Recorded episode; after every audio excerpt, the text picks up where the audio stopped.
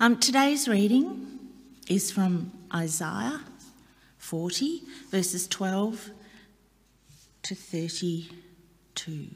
Is it 32 or 31? Well, it's 32. Yeah. Oh, I've only got to 31. Well, we'll have the 31 then. Did it? Who has measured the waters in the hollow of his hand, or with the breadth of his hand marked off the heavens? Who has held dust of the earth in a basket, or weighed the mountains on the scales and the hills in balance? Who can fathom the Spirit of the Lord, or instruct the Lord as his counselor? Whom did the Lord consult to enlighten him? And who taught him the right way? Who was it that taught him knowledge or showed him the path of understanding? Surely the nations are like a drop in a bucket. They are regarded as dust on scales. He weighs the islands as though they were fine dust. Lebanon is not sufficient for altar fires, nor its animals enough for burnt offerings. Before him, all the nations before him, all the nations are as nothing. They are regarded by him as worthless and less than nothing. With whom then will you compare God? To what image will you liken him? As for an idol, a metalworker casts it in, and a goldsmith overlays it with gold and fashions silver chains for it. A person too poor to present such an offering selects wood that will not rot. They look for a skilled worker and set up an idol that will not topple. Do you not know? Have you not heard? Has it not been told you from the beginning? Have you not understood since the earth was founded? He sits enthroned above the circle of the earth, and its people are like grasshoppers. He stretches out the heavens like a canopy and spreads them out like a tent to live in. He brings princes to naught and reduces the rulers of this world to nothing. No sooner are they planted, no sooner are they sown, no sooner do they take root in the ground than he blows on them and they wither, and a whirlwind sweeps them away like chaff. To whom will you compare me?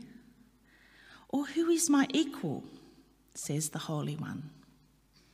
Lift up your eyes and look to the heavens. Who created all these? He who brings out the starry host one by one and calls forth each of them by name. Because of his great power and mighty strength, not one of them is missing. Why do you complain, Jacob? Why do you say, Israel, my way is hidden from the Lord, my cause is disregarded by my God? Not know? Have you not heard? The Lord is the everlasting God, the creator of the ends of the earth. He will not grow tired or weary, and increases the power of the weak. Even youths grow tired and weary and young men stumble and fall. But those who hope in the Lord will renew their strength. They will soar on wings like eagles. They will run and not grow weary. They will walk and not be faint. This is the word of the Lord. Thanks be to God. Thanks, Annie.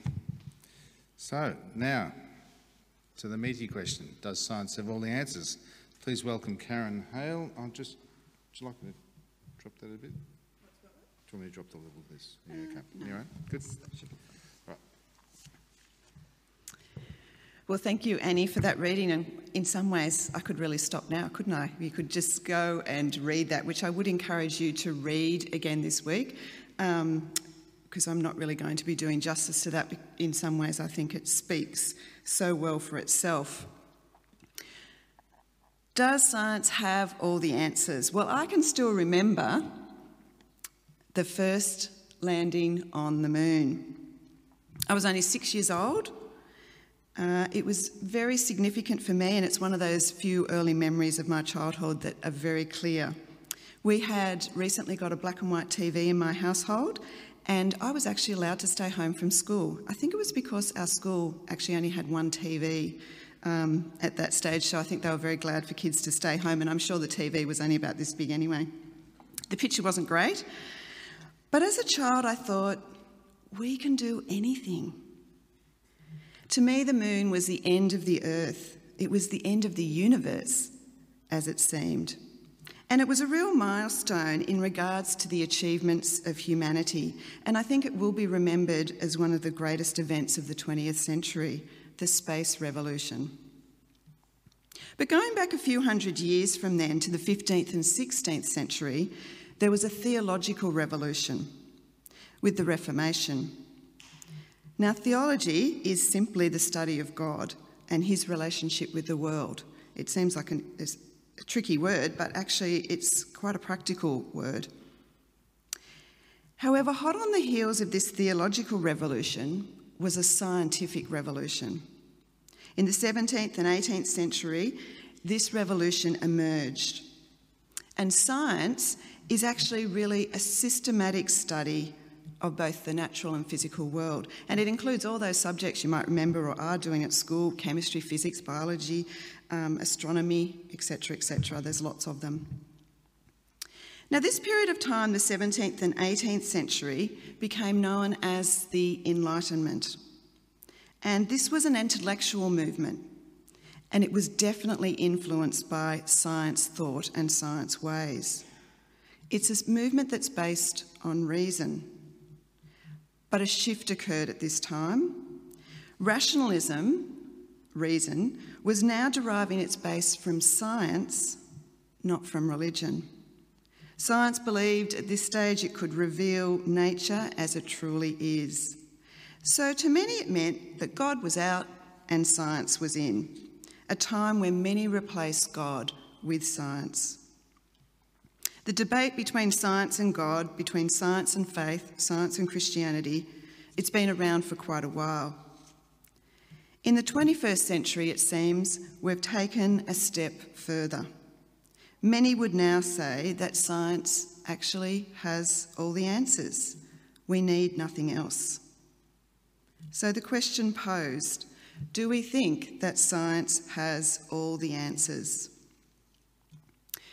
So, in the past, as you can see up here, um, as I said, theology definitely was the queen of science. In fact, science came out of theology. I like to remind my science friends of that at school quite regularly um, because it is actually really important to remember science emerged from theology. And in fact, many of the great scientists from those early phases were Christian people.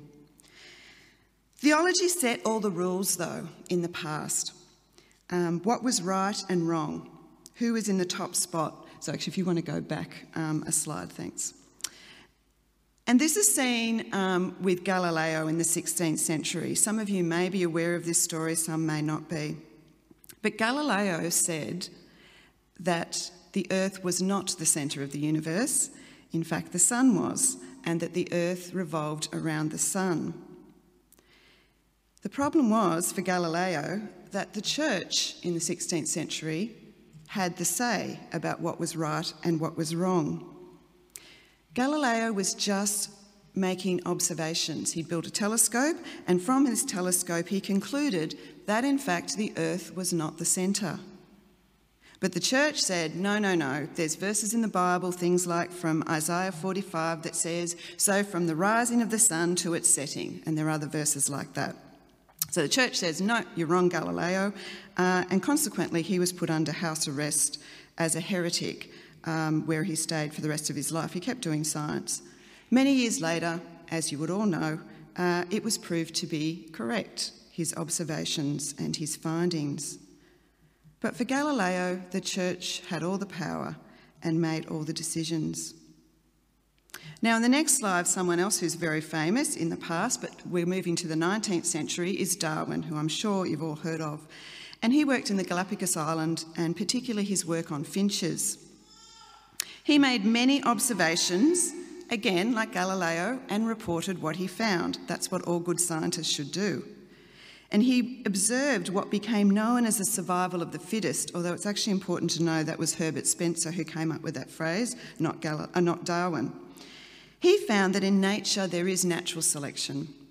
Things and adaptations that work well for something will mean they survive better, and ones that don't mean they'll die out. And so you do get this idea of adaptation and survival, which happens over a very, very long period of time.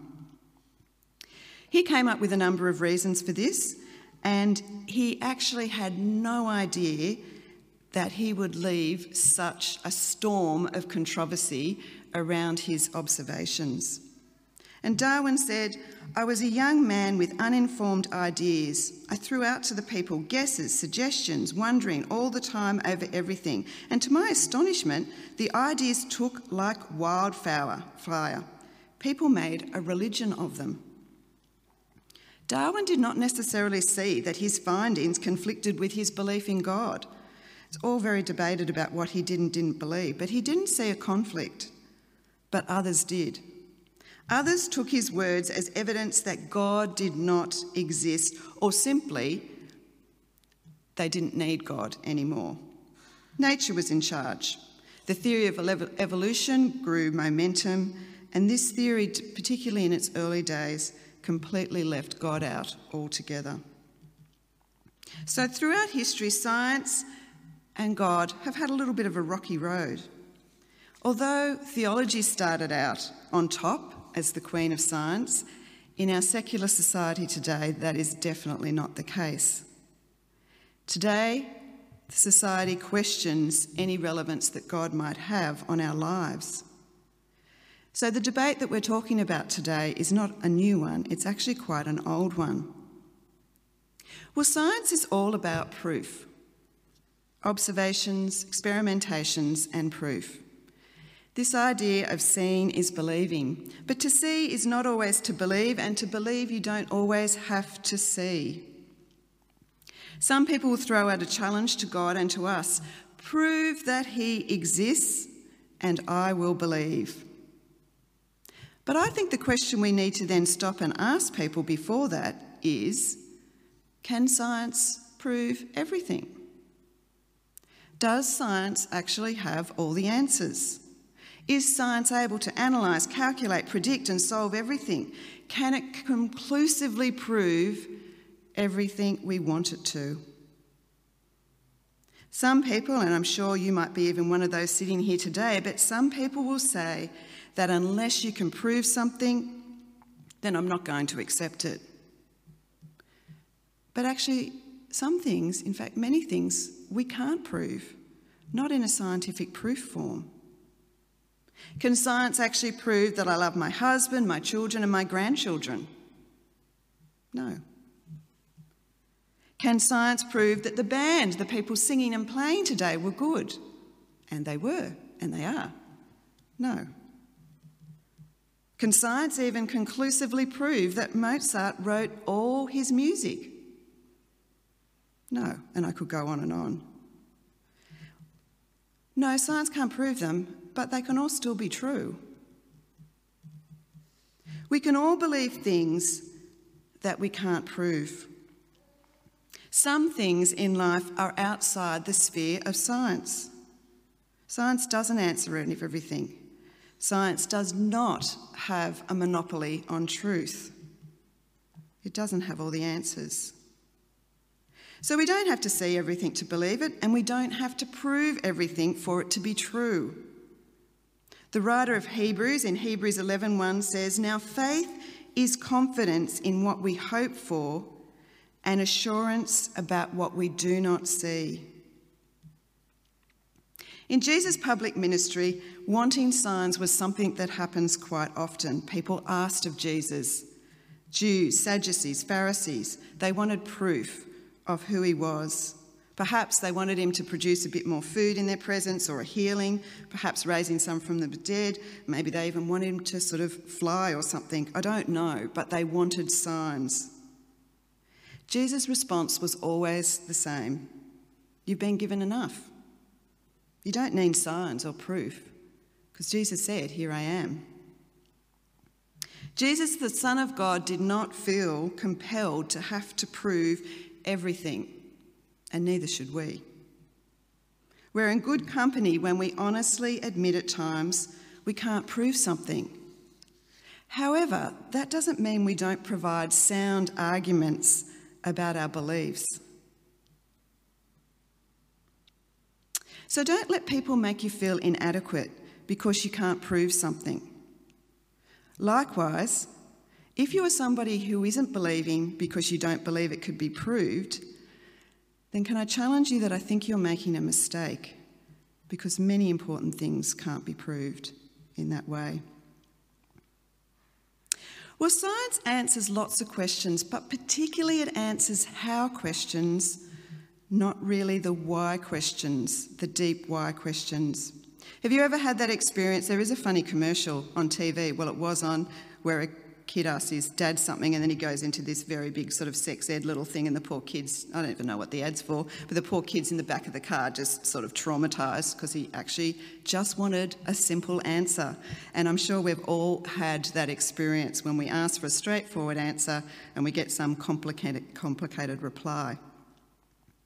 Well, if science is supposed to answer everything, what does it say about some of the important issues in our lives? What does it say about our origins? It may talk about the Big Bang Theory, this theory of how we evolved, and it's a very, you know, one in billion chance that we exist. It's all, you know, really fascinating and interesting. But what does it say about why we are here? What does science say about our destiny? Well, we become food for the worms. From dust to dust or maybe a bit like the Lion King, the circle of life idea. But what does, it, uh, what does science have to say about hope? Is there a future beyond this life? What does science have to say about our worth? Well, actually, it's about five or six dollars if you want to look at all the chemicals that we and minerals.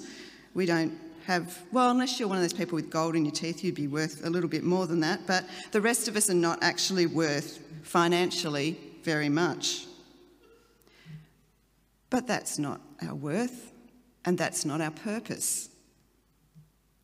Our past, our present, and future really don't have a lot of meaning in science. We came, we are, we go. So, from a science perspective, some of this is a little bit depressing if we just focus on the answers that they might give. But that's because science only answers parts of the questions. Science has actually taught us so much. But a lot of it is about the how, not the why. Science doesn't talk about why I'm here, doesn't talk about what is my purpose, and it doesn't talk about where I, did I come from in that full sense of the word. Science also answers even the why questions quite differently. Why is the kettle boiling? Well, if I put on my lab coat and I was talking to my year seven class, which we did quite recently, I'd talk about how the heat energy would cause the particles in the water to actually vibrate. Rah-de, rah-de, rah-de, rah-de, rah. I'd go on about all of that and they'd sort of look at me and go, yeah, that all makes sense. Or I could just say, I would like a cup of tea. Both answers are true and correct, but they have very different answers for that why. So I think science needs to stick to its field of expertise in answering questions about how things work. How was I made? How does a clock work? How does the universe work? How can I save lives? All very good questions that science has much to say. But likewise, theologians also should stick to their areas of expertise as well. Science, when it gets out of hand, leads to, I think, a godless society with no hope and no meaning. But theology and theologians, when they try to answer every question from the Bible in particular, can become very unhelpful. Galileo was arrested for reporting what he observed, and many other scientists over history have had their beliefs brought into question because they dared to report what they found. The creation evolution debate that still goes on, much more I'd say in America, but still here as well, uh, is very divisive and emotive. And I don't think the Bible, in particular the Genesis account, which is a whole other conversation, I'm happy to talk about to people after the service, I don't think the Genesis account is primarily concerned with how God created, but that He did the who, the who behind creation, God, and that He did it for a purpose, the why. And His purpose was to bring humanity into relationship with Him. So don't mix up the questions. If you want to know how the kettle boils in terms of that particle idea, then I suggest you do ask a scientist. If you want to know uh, why the kettle is on, you could possibly just ask anyone. More importantly, if you want to know the answers to the meaning of life, our purpose, our destiny, then ask God and read the Bible. You don't ask science. We need to remember that God is our creator and sustainer of this world. And there are many great discoveries that have happened this century, and science has made enormous contributions um, in our world. I'm on actually the board of ISCAST, which focuses on engaging people in conversation between the Christian faith and the scientists and sciences, sorry. And if you're interested or this topic is sparked something for you, I suggest you go to their website. We have oodles of um, material on there um, and amazing speakers from all over the world that you will find, I think, particularly engaging. There are many great scientists that are committed Christians in the past and the present. One in the present is Francis Collins, which some of you may have heard of. He was uh, one of the key people in the Human Genome Project. He's an amazing speaker, very committed Christian, and very clear about his faith. Closer to home, we have someone like Graeme Clark, who is a committed Christian, um, being involved in the bionic ear. These scientists have managed to keep science in perspective. How have they done that? Well, I think wisdom is needed. Not any wisdom, but I believe God's wisdom. Science left in a vacuum, as I said, is very dangerous and can be really badly used. We create and we learn how things work, but sometimes we don't ask why or even if they should be used. One of the great people of wisdom talked about in the Bible is Solomon in 1 Kings. But it's very clear that that was not Solomon's wisdom, but God's. Very clearly it says, God gave Solomon wisdom. He was a gifted man, and he's known, and he was known from all over the world for his ability of wisdom. He seems to have known and understood a lot about the world and the way it works, but his knowledge was applied wisely. That is why he was thought to be so remarkable and his wisdom came from God, so he could discern what was right and what was wrong. Science isn't the queen anymore, but I would argue nor is theology. God is. We've had two uh, readings today, which I would encourage people to reflect on over the coming week. Psalm 8, that was read at the beginning of the service, which I think really reminds us about the amazing place that God has given us in this wonderful creation of His.